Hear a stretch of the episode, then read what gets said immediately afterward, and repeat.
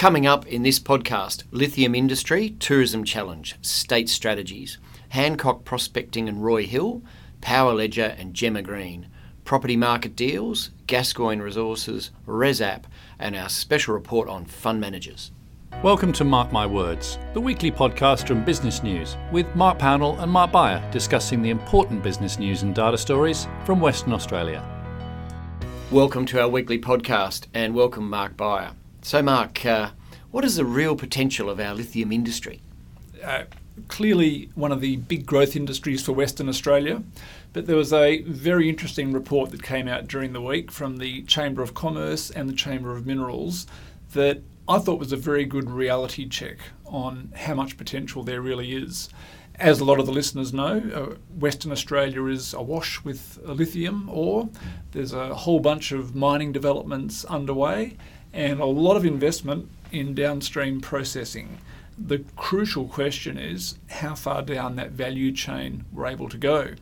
Uh, there's this aspiration that we could actually go the whole way down the, the value chain and start producing batteries in Western Australia. Now, this report drew a parallel with what happens with iron ore. You know, Western Australia is a world leader. It doesn't mean we can have big steel mills in Western Australia. You know, we're just not competitive at that part of the value chain. That happens up in China and Korea and other places for good reasons. So then the question is okay, where's the sweet spot for us for lithium? So the lithium uh, concentrate, which sort of is, gets is the first stage of development that's happening. Next stage is lithium hydroxide. Now, companies like Tianqi, they're already spending something like 700, 800 million dollars down at Kwinana. There's a few other groups looking to spend that kind of money. Um, Albemarle down at Kemerton, Mineral Resources up in the Pilbara, uh, Kidman Resources also has aspirations to do that. So it makes a lot of sense to maximise our opportunity there and make sure we do that properly. But similarly in the nickel side, so companies like Nickel West, part of BHP, they're investing a lot down at Kwinana because, you know, as we've discussed before, nickel is a crucial ingredient in lithium batteries. More nickel than lithium, they tell us. Um, and cobalt is another product that fits in that sort of battery metals space.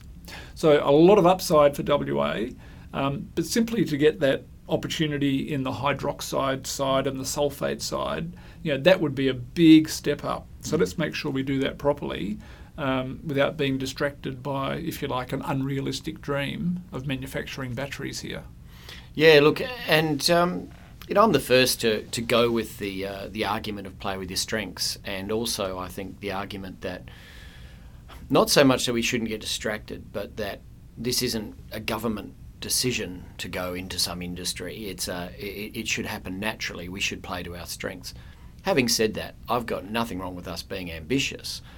It makes a whole lot of sense, as it does with other parts of the you know the, the minerals industry for us to do more processing because we've got things here we've got energy we've got the minerals needed. You have to think that every step along the chain that you make you're actually reducing the amount the volume that needs to be transported elsewhere. And I know that transport costs are not huge otherwise that would factor more in things like you know iron ore versus steel production uh, and I know that we're not close to markets but again if you're producing something that's pretty much a commodity, which I suspect batteries will be, uh, I do wonder why it can't happen here apart from the labour costs. So I kind of. I, I like that we try to be ambitious. I think it's better that we talk about it, and I don't really see it standing in the way. But I get that some people think we should be realistic and, and not compete with some of our uh, some of the countries that we supply as well. Maybe there's a fear there. Um, now, Mark, tourism statistics show a continued decline in international visitors. What's gone wrong? Well, the latest annual stats have just come out. They show that nationally, Australia is doing well. International visitors up about 6%, and spending by international visitors has also been growing. Every state, except WA, has shared in that growth. Uh, the WA figures down 2%, in terms of number of visitors from overseas, mm. but even more significant, spending down 10%. Ah, right. So this is a, a major issue, Mm. and, and it's widely recognised that it's a major issue. The government talks about it a lot. So, can, Um, sorry, can I, I? That was one. Of, I was going to be a question without notice. What's the what's the value per visitor? So, I presume from that you can extrapolate that the value per visitor is falling. It would be yes, Yeah, right. yes, So that's not a good sign. not a good sign at all. So we can't say we're getting premium visitors here, and that makes up for the, the lack of volume. So the, the dollar figure I saw spending was down about two hundred and fifty million dollars. Right. So that's a worry. Now, the tourism um, industry has come out and, and once again sort of called for more action in this front. Interestingly, not just saying government's got to spend more, I mean, that's part of the formula here. Um, we need to get our marketing right. And it's not just saying we have a marketing plan, we need to look at what other states and other countries are spending. And if we want to be competitive, we've got to match that. The other area that they talked about, and we don't hear so much about this, but it's a very important point, allowing the private sector to develop attractions Mm. here in Western Australia. So this is a regulatory red tape sort of bureaucracy issue. You know, and over the years we've seen lots of people wanting to do things and it's just a really tough place to get the approvals through. Yep. That's a challenge. Um, there's also this um, structural issue in government that, that the tourism promotions body sits inside one of the new mega departments. Now, that's a difference from other states where the tourism promotion is a, a relatively autonomous body that can be a lot more flexible and commercial. Yeah. So, you know, these things have been talked about a lot, but not much change happening here. Um, we need more major events. You know, we, we talk a lot about Optus Stadium and the fact that things like the AFL finals attracted visitors from other states, and we have had some headlining acts there. We need more of it if we want to get more international tourists. Yeah, and you need things that are, are different and consistent and do year after year. You know, well, interesting. Uh, and Mark, I'm going to just throw in my little bit that you know there's a good reason why all those other states can go out there and blow us away with spending, isn't there? Because they've got all that GST funding. right. um, now, and look, uh, you know, segue to this. There's been numerous high-level strategic announcements around key industries recently. Um, what, what do you think that means in reality? Well, yeah, look, you know, one of the most recent ones was around defence. There was a big defence conference held in Perth during the week. The government released a defence strategy, um, which sort of set out some commendable goals for what Western Australia wants to achieve there, particularly getting more maintenance work on naval vessels. Um, a week or two ago, there was a big strategy announcement around international education, you know, getting more international students to Western Australia these things are all useful. Um, they're a building block, but what they need they need to be followed by action. You know, these things need to need we need to see real changes happening in terms of spending, in terms of policy, in terms of what the private sector can do. And it just seems to be taking an awfully long time. Um, current state government has been in power for uh, you know, More than a year and a half. more than a year and a half, and uh, slow to get these things really moving. Yeah. And and tourism is the same. Things like building um, international aviation links, getting more direct flights. You know, the government's been talking about that for a long time. Where's the action? Where's the results? Mm, That's mm. the problem. Yep, no, big challenges there, and I think that's, uh, well, four year government, year and a half is a pretty critical marker. So interesting to see if they've got some, uh, some ability to, to accelerate things. Um, now, Mark, uh, you got the first news out about results from Roy Hill and its majority stakeholder Hancock Prospecting. What are the key numbers? Look, this is a um, what you'd have to call a, a- an amazing WA success story. Um, some spectacular numbers. So Roy Hill is the the newest big iron ore miner in Western Australia. Um, they've been running for about two years now. Um, just an amazing money making machine. Um, annual sales of about 3.8 billion um, in the year to June. Um, annual profit 550 million dollars, and a privately held company. Major shareholder is Hancock Prospecting, which of course is Gina Rinehart's company. And we also saw the financials out for Hancock Prospecting. Um, annual revenue $6 billion. I mean, these are amazing numbers. Yeah. Um, annual profit about 1.3 billion. So, you know, Roy Hill was a big driver of that. Um, the Hancock Group also has a half share in the Hope Downs joint venture, which has uh, got some big iron ore mines that are run by Rio Tinto. Uh, got big pastoral interests, um, cattle stations around the country, Yep. um, but also importantly investing in lots of other industries. Um, we've spoken about the Bannister Downs Dairy down at Northcliffe. Mm. So Gina Rinehart is a 50% owner of that um, development. Um, recently bought Atlas Iron, a little iron ore miner, um, and investing in various other things, you know, not just in Western Australia but around the world. Yeah. So, um, you know, a very large um, and, and increasingly diversified business um, headquartered here in Perth. Um, now, quick question. Uh, forgive me for this is a, a question without notice, and it's on the accounting side. But in the Roy Hill stuff, we saw that they're they're they're not paying out dividends to shareholders; they're paying down debt. So then, how how does that transfer into the if they're not paying money to Hancock Prospecting? How is that affecting Hancock Prospecting's yeah, I profitability? mean, this is, yeah, I mean, it's more of an accounting treatment than a cash flow thing. Gotcha. So right. yeah, there, there's no dividends coming out of Roy Hill yet, Yeah. but because Hancock owns seventy percent of Roy Hill, Yep. you know, it gets sort of integrated into the overall group accounts. So it's a, it's a, there's a mark to market value and all that. Yeah. And look, just a quickie there. I'd actually bumped into Sue Daubney from Bannister Downs last night. It was, uh, and she'd been at a board meeting with the. Uh, um, with the Hancock prospecting, uh, you know, the, the representatives, and she, she said, "Look, these guys are absolutely the best people to be in business with. They're sho- they're not just got money in something; they are helping them because they've got their own agricultural pursuits. They are helping them to, you know, really refine their business model and and go for what they need." And she said, "It's a, it's amazing." So uh, I thought that was a, that's something you don't often hear, and I hope I'm not speaking out of school there, but I'm not telling any fine detail. It's just an interesting anecdote. Um, now, Mark, uh, 40 under 40 winner Jemma Green, and there's a quick plug nominations are open for our 2019 40 under 40 awards. Uh, and her business, Power Ledger, have both won major awards this week. Yeah, look, this is a another WA success story in a completely different field. Um, so Power Ledger uses blockchain technology to enable uh, peer-to-peer trading of electricity and power. Um, it's a bit out there, but it's the kind of technology. It's, it's of a, if you like, a household application, but also a larger scale industrial application of blockchain technology there's a thing called the Extreme Tech Challenge. It's a global competition uh, headed up by Richard Branson from Virgin. So this is about finding the best tech, um, early stage tech business globally, and our very own Power Ledger won that Yeah, there you go. during the month.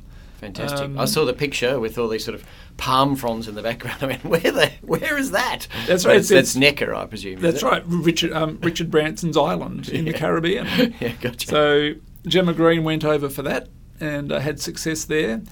And then additionally, during the week, uh, she went over east for the announcement of the EY Entrepreneur of the Year Awards. Um, she, of course, was about one of about half a dozen winners of the WA Awards yeah, category winners. Yeah. category winners. Um, so she went over for the national awards and picked up the prize for the best fintech entrepreneur. Okay. Now, that's a term that a lot of Perth people might not be very familiar with, but you know, fintech is a very big industry on the east coast. Mm. You know, essentially financial technology. Yep. You know, and all these uh, developments that people are doing to disrupt banking and, and financial services. Um, so, you know, not many people in Western Australia sit in that little segment. No. So it's fantastic that a business out of Perth um, has, or someone who leads a business out of Perth has picked up that national award. Yeah, no, correct. Um, and you know they've been out there. RAC, we, we reported this a few weeks ago, was actually one of the early investors in Power Ledger. That's right. So something that'll be doing very nicely for the RAC, um, along with some other private investors. So a really nice Perth story. Yep, no, congratulations to uh, Jemma and Power Ledger. Uh, now, we reported on uh, recently Niche Living's float plans, and we also report on LWP and PRM's merger. Uh, both property companies, but in the background, WA's property market continues to be very weak. Yeah. So firstly, on those transactions, so the it's been a bit of a saga for the folks at Niche Living. Um, now they've got a, a diversified property business, uh, do lots of sort of lower cost um, housing developments. Um, quite a substantial business. You know, there's a lot of properties around Perth that have been developed by the folks at Niche Living. Mm. They were looking to do a stock market float, uh, originally looking to raise about $12 million, but this has dragged on for about a year. They've had various changes through the business. Um, and then we broke the news that they've actually pulled their most recent prospectus and they're going to start the whole process afresh Mm. because there's been so much going on inside the business. Yeah, gotcha. Um, so, you know, a little, little bit of pressure on them, like a lot of other people in the property space. Um, but, you know, an interesting update there on, on what they're doing. Another interesting change, too. So, LWP is the company behind Ellenbrook, Yeah. along with a bunch of other land developments around Perth, set up by Danny Murphy. Yes. Um, been a very successful business. So, they've merged with PRM, which is a, a smaller uh, land development group in Perth, set up by Steve Robertson. So interesting to see these two coming together, and interesting also the names behind LWP in particular. So the family of Bernie Prindiville, Mhm. you know, people that go to the WACA ground see the the Prindiville stand. Um, so his family is one of the major shareholders there. Um, John Schaffer from Schaffer Corporation, Yep. he's also been backing it, and the folks at Prime West.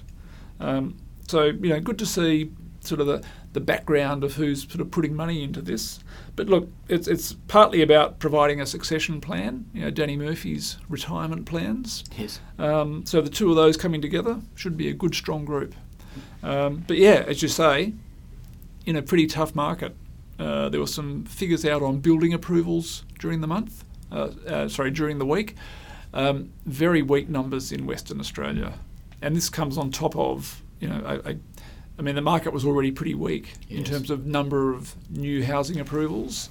Um, a further slide is not a good sign.